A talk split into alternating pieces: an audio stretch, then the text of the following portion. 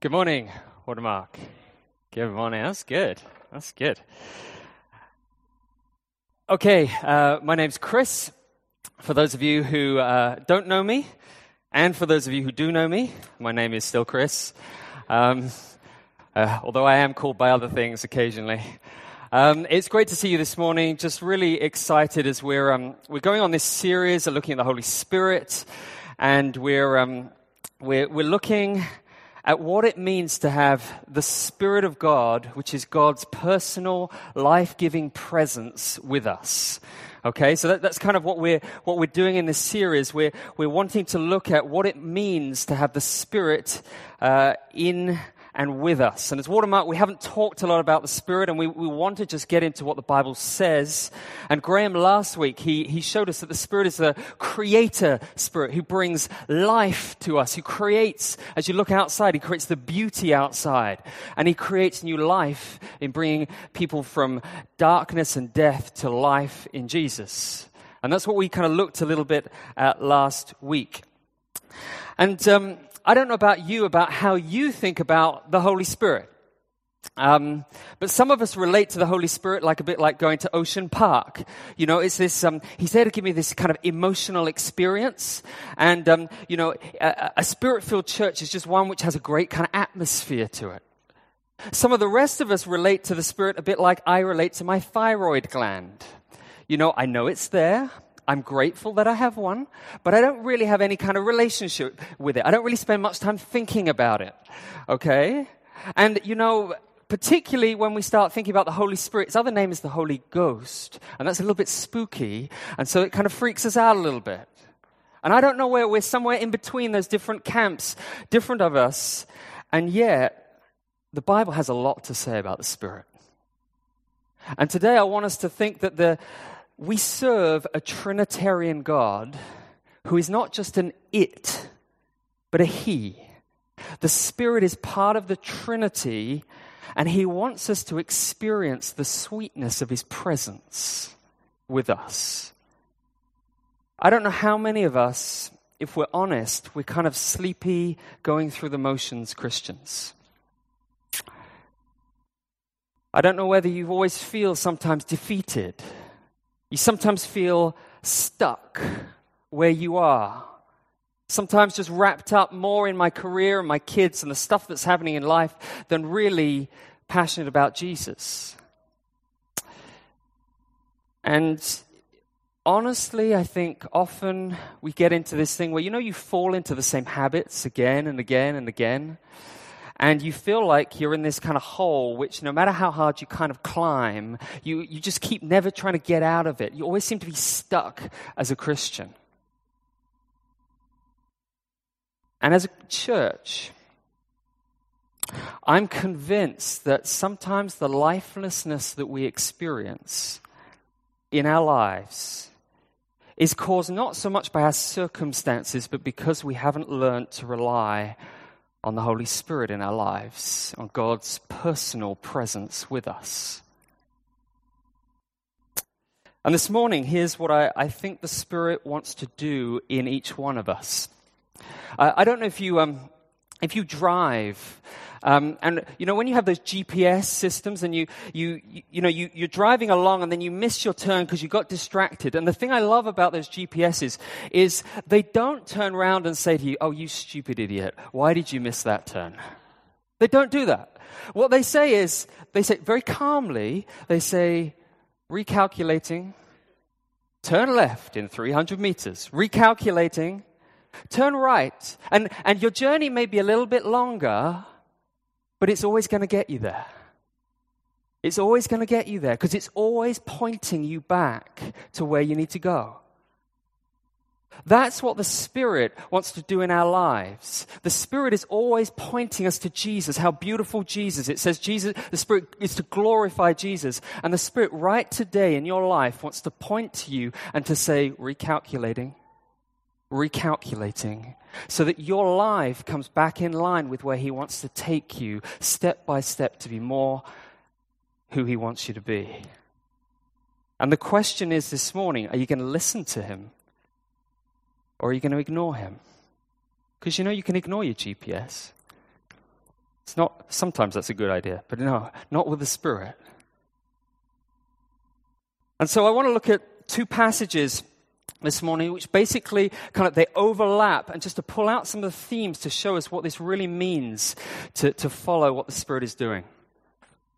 So if you have your bulletin with you, I'm just going to kind of um, run through uh, a little bit some of these, some of what I think are two operating systems Okay? Two operating systems that Paul talks about here in these passages. One is called to be in the flesh, and the other is called to be in the spirit. And then we'll look at how the spirit kind of transforms us afterwards.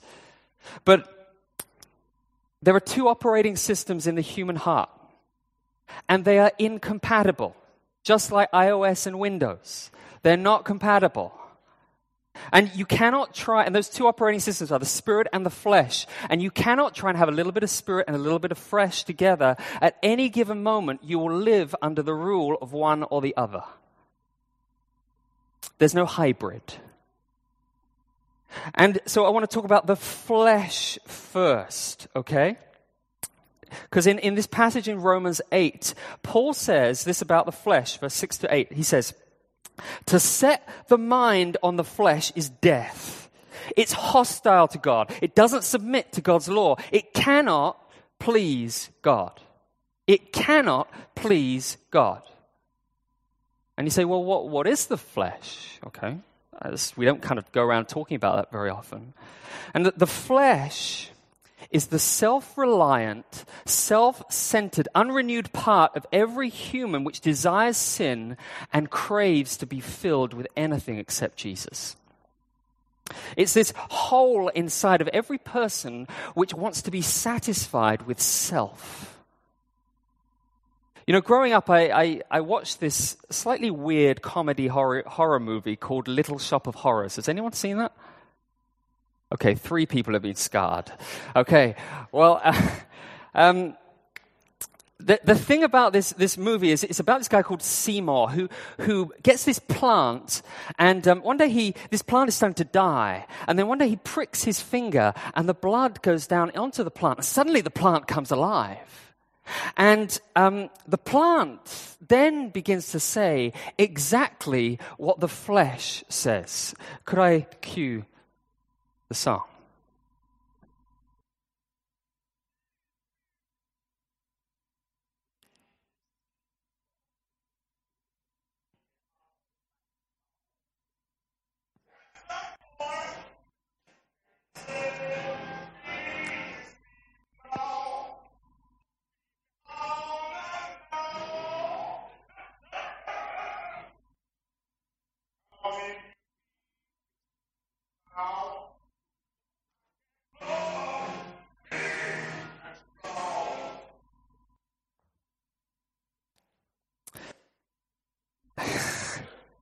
You didn't realize inside of you.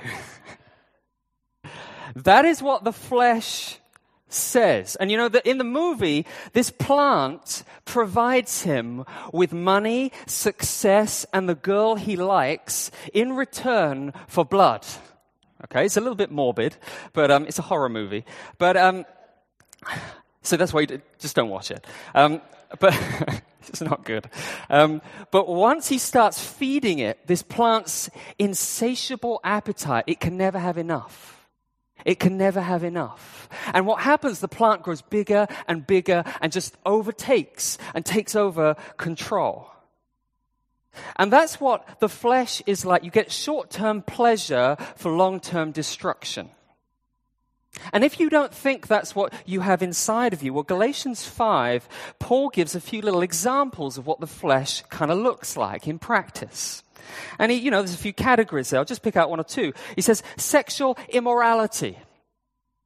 He says, you know, you're traveling alone. You're in your hotel room. You're feeling a little bit lonely. And then you notice there is a porn channel on there. And your flesh says, feed me. You know, you see that hot guy or that girl and you take a glance and suddenly your flesh says, feed me. Take a second look. Take a third look. You, you're, you're at a work function and you start chatting with someone and you begin to feel attracted to them and you know it's not healthy and you know you shouldn't, but it feels good and your flesh says, Feed me. Feed me because I will satisfy you. I will fill you. I will give you pleasure. I'll give you comfort. I'll give you what you really want. And it's not just in the area of sex, you know, it's in the relationship breakdown. He says enmity, strife, jealousy, fits of anger, rivalries, dissensions, divisions, envy. I mean, that's quite a list. He says, you know, your colleague says, uh, I'll take this project, I know how to do it, implying you don't know how to do it. And you feel so patronized that your self righteous anger builds up inside of you and it says, Feed me. Like, dwell on that offense. Just get a little bit angrier about all they've done. It's just not fair. Feed me. You know, someone's trying to push past you in the metaphorical queue at work. Someone's getting a job promotion when you think you deserve that job promotion. Someone else's kids are doing better than your kids. They're more obedient more disciplined. And your flesh says, Feed me that discontent. I reached 40 last, last week. That's scary. Yeah, don't, don't, don't clap. That's.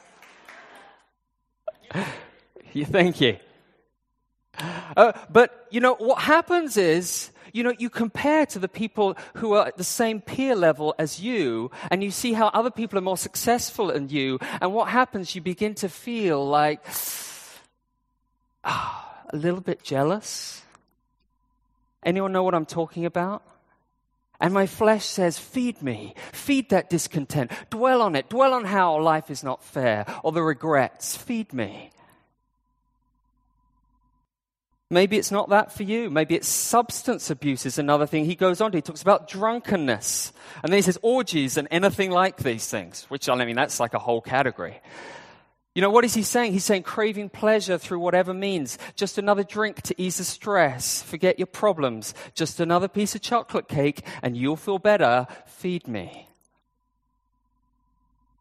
And what he says is, it leaves you guilty, ashamed, insecure broken relationships, stress, lacking peace, impatient. Does that describe anyone you know? Anything in this city? And the thing is, the flesh is so deceitful because I actually don't think I'm that bad, really. I think I'm actually pretty good, pretty okay.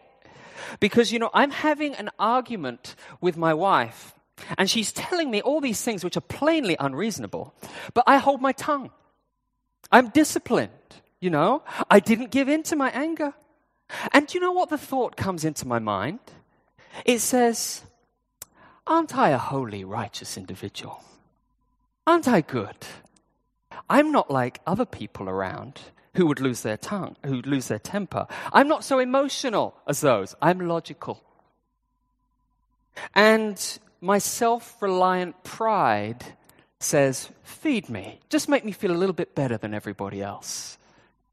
Do you see? You can do it through discipline or ill discipline, and it's not rational. It's driven by your desire your desire for praise, your desire for respect, your desire for comfort, your desire for success, your desire for me. That's what the flesh is all about. And Paul is saying every single human being after Adam and Eve is enslaved to the flesh. It's a bit like this. Uh, the flesh is the one on the left, the one who looks, one who looks like Jabba the Hutt. Okay. That's what we're all like. And that's why the, uh, Paul says the law, moral rules are powerless to stop it because they can't change the desires of your heart.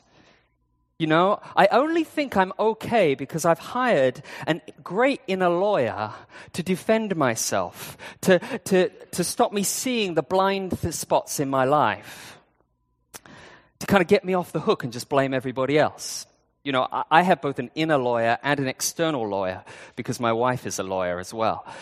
But, but we all have this. And what Paul is saying if you want to get real, you've got to fire your inner lawyer, which justifies yourself, and see the true state of what you're in.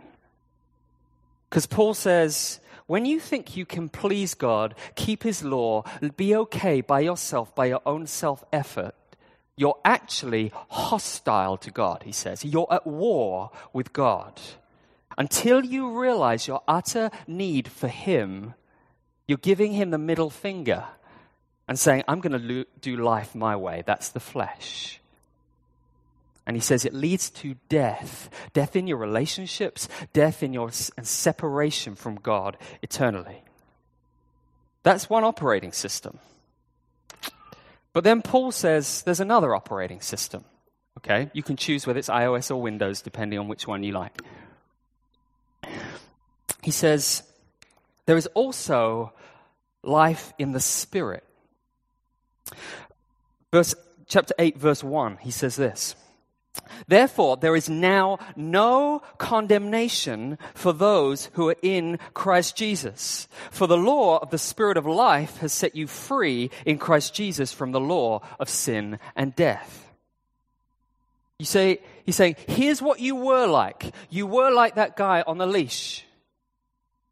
But Jesus on the cross, he defeated your sin and the flesh. He condemned it. He gave it a death sentence. He broke the grip that it had on you.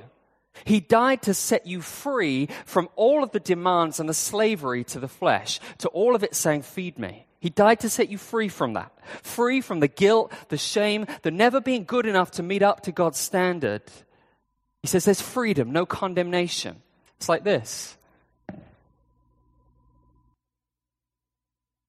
He sets you free from trying in your own strength to fill that hole inside of you. Instead, he says, if you are a Christian, and the mark of being a Christian is the Spirit of God comes to dwell in you. Which is why, verse 9, Paul says, You're not in the flesh, but in the Spirit, if the Spirit of God dwells in you. You've got a new master. You've got a new status. You don't owe the flesh anything. You're not enslaved to him anymore. You don't have to march according to his tune.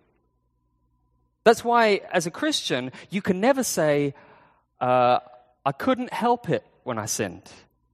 Because he says, No, I have set you free. I have set you free. You have a choice. Before you had no choice. Now you can be free to resist the flesh. And you can be free and you are free, and the Spirit wants to help you to live free. Now, what do I mean by that? Uh, I read an article on the BBC about orangutans, okay, um, that have been held captive by trappers, and they've been kept in cages, but then they were rescued. And they're brought back to a sanctuary where the goal was to help them to live as orangutans should live, which is like swinging in the trees in the forest, in the jungle. But these orangutans are so used to living in cages, they don't know how to live as orangutans. And so the, the purpose of the whole sanctuary was to help them, like take them out into the jungle, help them to learn how to swing from the trees, step by step, to help them to live as orangutans. And it's a process. But that's what the Spirit is doing in our lives. He's saying, I've set you free from that cage of slavery to begin to swing in the trees of who Jesus made you to be. He just died that you would bear all the fruit of the Spirit in your life and look just like Jesus. What's the fruit of the Spirit? Anyone help me? Love, joy, peace, patience, kindness, goodness. Oh, you get stuck there. Faithfulness, gentleness, self control. Anyone want to be more loving? One person. Okay. Anyone want to have more joy in your life? Okay, there's a few more now. It's good. Anyone want more peace in your life? Oh, even more. Okay. Anyone want more self control in your life? Yeah? Do you realize that the cross and resurrection of Jesus guarantees that you will one day be perfectly loving, kind, generous, joy filled, patient, self controlled. It's guaranteed. Because Jesus has paid on the cross for that to happen. You know, Jesus has already bought your future for you. Did you know that? He's already bought your future. That's why verse 11 says this. This is, this is amazing. He says, The spirit of him who raised Jesus from the dead dwells in you. He who raised Jesus from the dead will also give life to your mortal bodies through his spirit who dwells in you. Now, what, what is he saying? He's saying, I will give life to this thing which is kind of corrupted by the flesh. I'm going to give life to you that you have never experienced before. I'm going to lead you into the destiny of being like Jesus that he has waiting for you. I'm going to completely renew you, every single part of you. And I'm going to start today. Will you let me? Will you let me? Or are you going to keep relying on yourself? Because I don't know about you, when you rely on yourself, how much of the fruit of the Spirit do you really bear? I, I don't do a great job. And today he wants to say to you, recalculating, recalculating. And you say, that sounds really nice, but I keep falling. I've lost hope. And the Spirit says, Christian, do you know who is inside of you? Do you know who has taken up residency in your heart? He says, the Spirit of God, the God who created the universe, who raised Jesus from the dead, lives in you. Now, I don't know if you, you're kind of like, oh, that's great. I mean, if we get hold of that, that is mind blowing. Mind blowing. Because we say things like, but you don't know what I've done. You don't know what I'm addicted to. And God says, but Jesus was dead. Are you more far, far gone than death? Yet he raised him from the dead. Don't you think he can raise you? And you say, I've been trying to kick this habit for so long in my life, and I seem to be defeated. I don't see any hope of change. But Jesus was dead. Anything more hopeless than death? But Jesus raised him. God raised him from the dead. And you say, but I don't really want to change. But Jesus was dead and he raised him. Do you, do you think that he can't melt your icy cold, stubborn heart and set you on fire for him today if you ask him? Is not the God who created everything capable of doing that? Do you know who is in you? You see, I realize in my own life, and I think many of us, we've placed God in this little box, which is just about as big as my own capability to do things. And so I limit God to this kind of size. And no wonder, you know, it's kind of SIM card size God, right? And you know, sometimes you get a slightly bigger SIM card than others. But he's saying, no, don't you know who I am?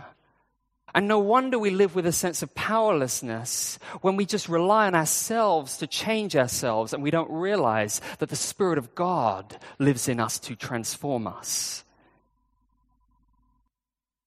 Do we want to limit God to what I'm capable of? Or do we want to see His power transforming us? It's a true story I know of a guy called Brennan. He had a strong sexual addiction. He made all kinds of commitments to fight it. You know, he, he did everything he could. He memorized Bible verses, he got rid of his internet. He, instead of breaking free to his addiction, he actually got worse. You know, he's a pot of real despair. Every time he seemed to gain a little bit of victory, he then slipped back down again. Despair, defeat. But finally, he checked himself into like a, an intensive Christian kind of ministry. And eight months later, he comes out a completely changed man. His pastor goes up to him and said, What, what did you learn? And the guy said, I didn't learn anything new. I learned to rely on the Spirit's power. That's what changed me. We can either live in the flesh or we can live in the Spirit. But the flesh is going to lead you away from who God has created you to be. The Spirit is leading you into the destiny of where He wants to take you. And He's going to drag you there if you allow Him to make you who He wants you to be. But how does He do that? How does he do that? Galatians 5 says, Walk by the Spirit, and you will not gratify the desires of the flesh. In verse 25, he says, If you live by the Spirit, which every Christian does, let us keep in step, in step with the Spirit. You know, there's this myth that we think, you know, we believe we can kind of walk by the Spirit in His power but not do anything. Okay? It's like sometimes you kind of just going to wake up godly, right? That's, that's what I think some of us actually believe in practice. And Paul says it doesn't work like that. We need to walk in the Spirit, and walking requires effort. It doesn't save us, but we have to walk in what God has given us. You know, in my life, I am a much better version of Chris Thornton because of my wife. Okay? I, I, lived in France for a year. I stayed with a, um, with a couple there. The wife, at the end of the year, she sat me down and said, because she'd seen my, my eating habits, my domestic habits, and she said, You really need a wife. And, you know, I, I, I don't know, some of you may have a friend like this, but I, for me, you know, um, my wife has influenced like my eating habits, my dress sense, many things for the good. And she does it by pointing things out, sometimes gently, sometimes a little bit more strongly.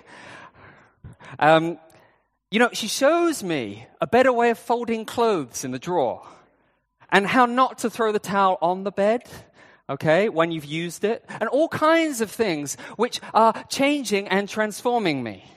Okay? I'm not the same person I was, which is good. But you know, I know that her presence is so powerfully influencing me because when she goes away, when she goes away, everything falls apart, you know. It's like my, you know, I start eating just canned food. You know, that, you know, I put on the worst combination of clothes. I mean, it's terrible. And, and with the Spirit, when the Spirit moves in with us, that's what He's doing. He's about changing you increasingly to be like Jesus. But just as with my wife, his presence will influence me, but it's not kind of automatic. I've got to actually listen to what my wife says and to act on it, right? I don't just pick it up by osmosis. Oh, the clothes were in the drawer. Okay? It doesn't just happen like that. Okay? And, and so, to keep in the sp- step with the Spirit, the Spirit is speaking to us. He's convicting us. You know, the Spirit wants to say things like, you know, when you fight with your wife and you know you should have been back earlier and kept your promise that you'd be back earlier, but your pride doesn't want to admit that you were wrong. And that voice in the back of your head says, apologize. Recalculating. It's the Spirit saying, turn listen, repent, come back.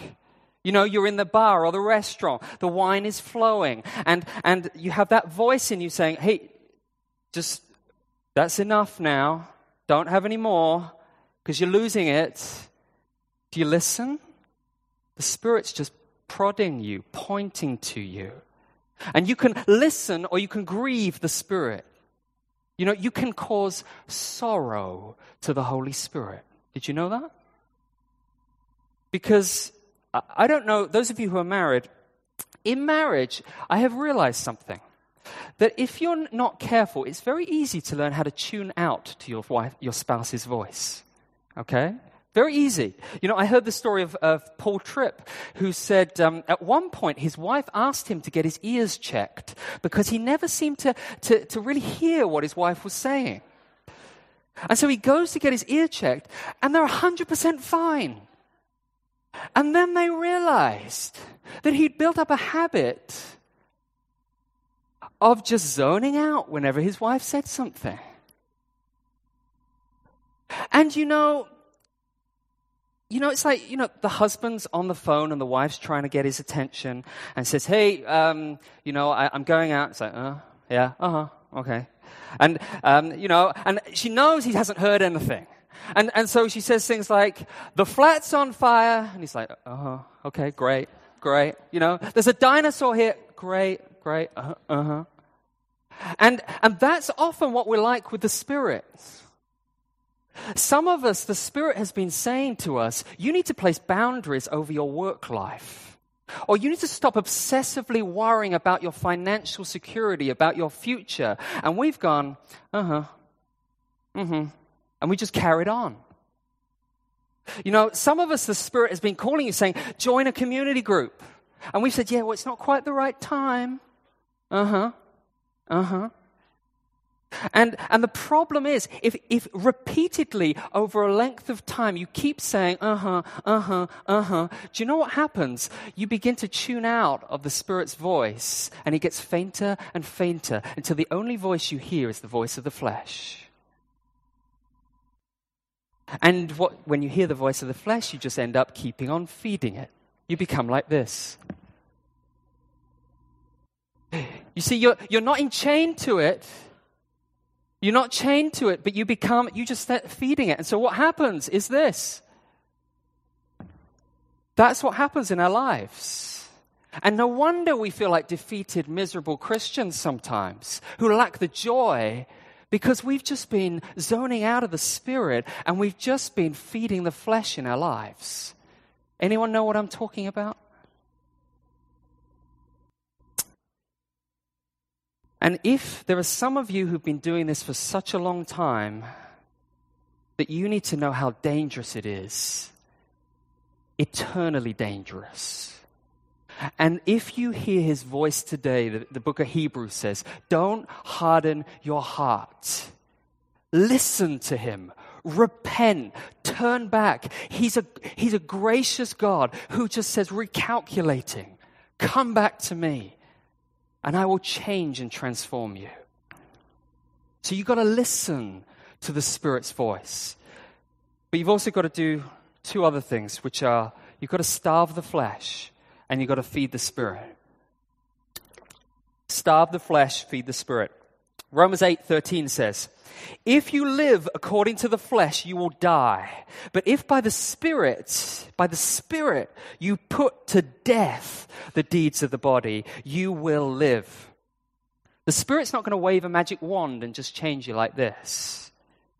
The Puritan John Owen said, "Be killing sin or it will be killing you." Be killing sin or it will be killing you. You know, there's a story of a man with two wolves.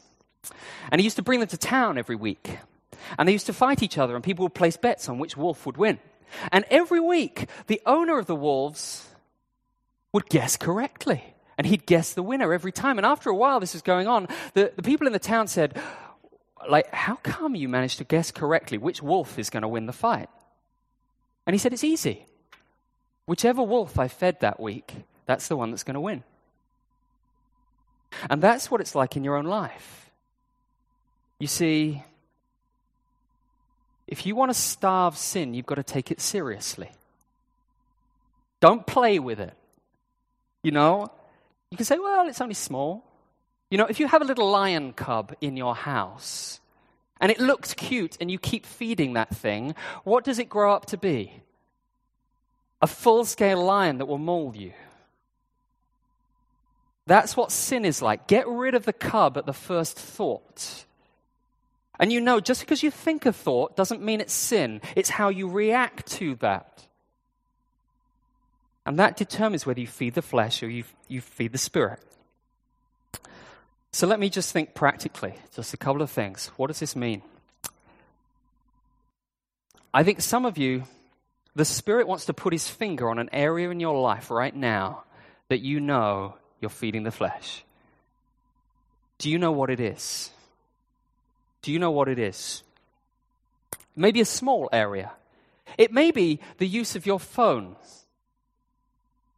Do you know, it may be every time that notification ping goes off, the flesh says, Feed me! And I've got to get it straight away, like an addict. You know, feed my desire to feel important. Feed my desire to not feel like I'm missing out on anything. Feed me. And the way that you starve the flesh is to, is to work out a plan to go on a technology fast. Maybe once, one hour a day. you say, I'm not going to look at this. Maybe one day a week, you say, maybe one week a year, you say, I'm not going to do that. And, and, if, and if right inside of you you start feeling stressful at even that thought, then that's probably because you've got an addiction. And I know, like, we have work stuff and you just got to be creative sometimes. But when I'm on my phone and my wife is trying to talk to me and I'm on my phone all the time, how loved do you think she feels? When your kids are trying to get your attention and you just want to send that one email, and it's like you could send it in 10 minutes' time, but you just got to get it out now. And how loved do you think your kids will feel? And over time, every time I do that, if I continually do that, I am distancing myself from the people I love. Now, if that is just in a simple thing like the phone, where I need to say, Am I serious about changing? Just think there are many other things in our lives. If you're impatient, stand in the longer queue at the checkout. And you think, Well, why should I do that? I'm like, don't you know how much time I, I have? And he says, Are you serious about killing your sin? Are you serious about it?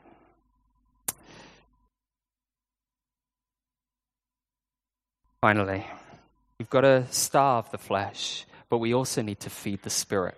Because you know, when my wife says to me things like, "Do you think you should be eating that last piece of that extra piece of chocolate cake?" Do you know what my response is at that moment? It isn't, "Oh, thank you so much for saving me from gluttony." It's like, "Oh, like, but it just it's just one piece." Now, why do I do that? Even though I know it's, uh, it's going to harm me in the long term, why do I do it? Because I'm not driven by rational thought, I'm driven by my desire. And so, the only way to remove and defeat sin in your life is to fight desire with desire. You know, because if you just try and starve yourself without filling that emptiness inside of you, you're going to be like somebody who's a chocoholic looking at a piece of chocolate cake saying, I mustn't eat it, I mustn't eat it, I mustn't eat it. And what happens? That desire to eat it grows, right?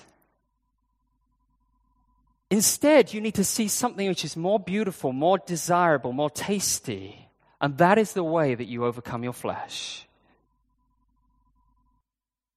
Here's a couple of things. Fight desire with desire. One person said, for every look at sin, take 10 looks at Christ. Every look at sin, take 10 looks at Christ. The Spirit wants to excite you about Jesus. I'm British. We don't do emotions. But the Spirit actually wants to give British people emotions and excitement about Jesus.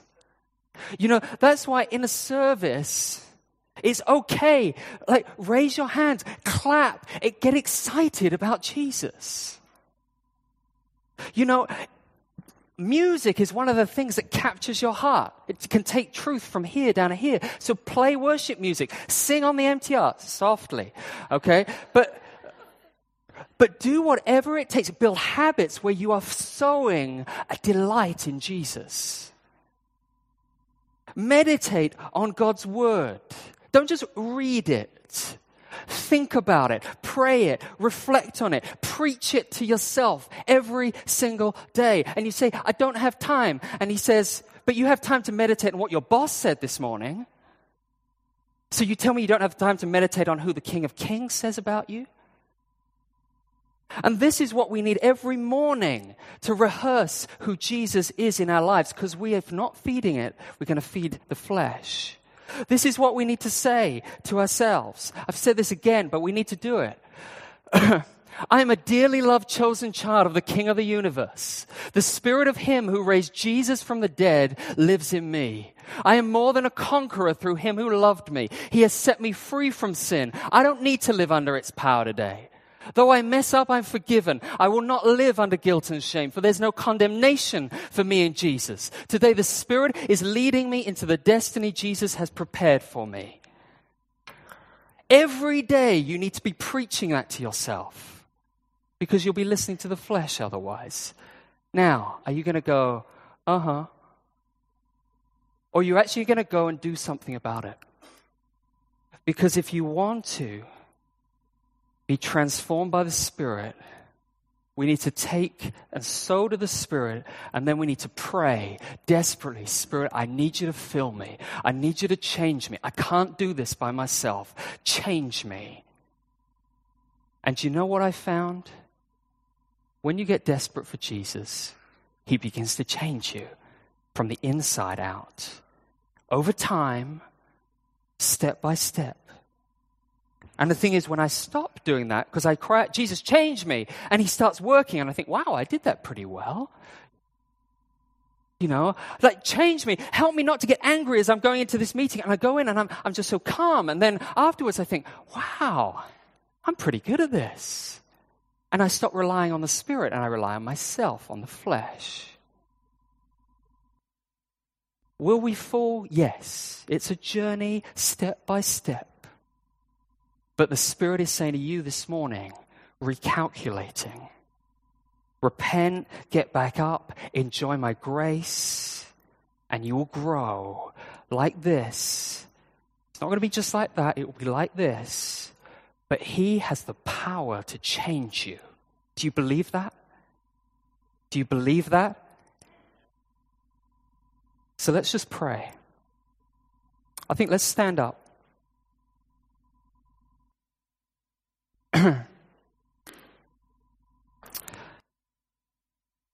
Just close your eyes for a minute. I think the Spirit is wanting to speak to some of you this morning. Some of you have just been saying, uh huh, for a long time. You've been wrapped up in so many other things. This morning is the morning where God wants to say to you, are you going to listen to my voice? Some of you, you know that you felt defeated with certain habits in your life. And you feel like giving up. You just kind of, oh, I'm never going to change. And there may be some sins that you're going to have to battle daily, every day of your life, but the Spirit says, I have power to change you. And this morning, God wants to say to you, I don't want that to be a thing in your head. I want you to actually experience that in your heart. And I just feel like there are some of you who just don't even know what it really means to walk with the Spirit. What I'm going to ask you to do is something I, I, don't think we've done before, actually. If you feel like you know there's an area in your life that you just need the Spirit to get hold of you and to change you, I'm just going to ask you, everyone, to close your eyes. I'm going to ask you to come down to the front. Don't be shy. Allow this to be a step where you're saying, Yes, I want to follow you, God. I want to be changed by you. If the people can, from the prayer team can come down to the front. I just ask you to come down now. If you're like, there's an area in my life I need you to work in, God. Don't be afraid of what other people are thinking. Just come down. Just make that a step between you and God. As the just the music plays, we just want you to just come and experience the power of God to transform you. So just just come down. Don't be afraid. Just ask God to work in your life. Just cry out to Him, change me now. Carry on singing.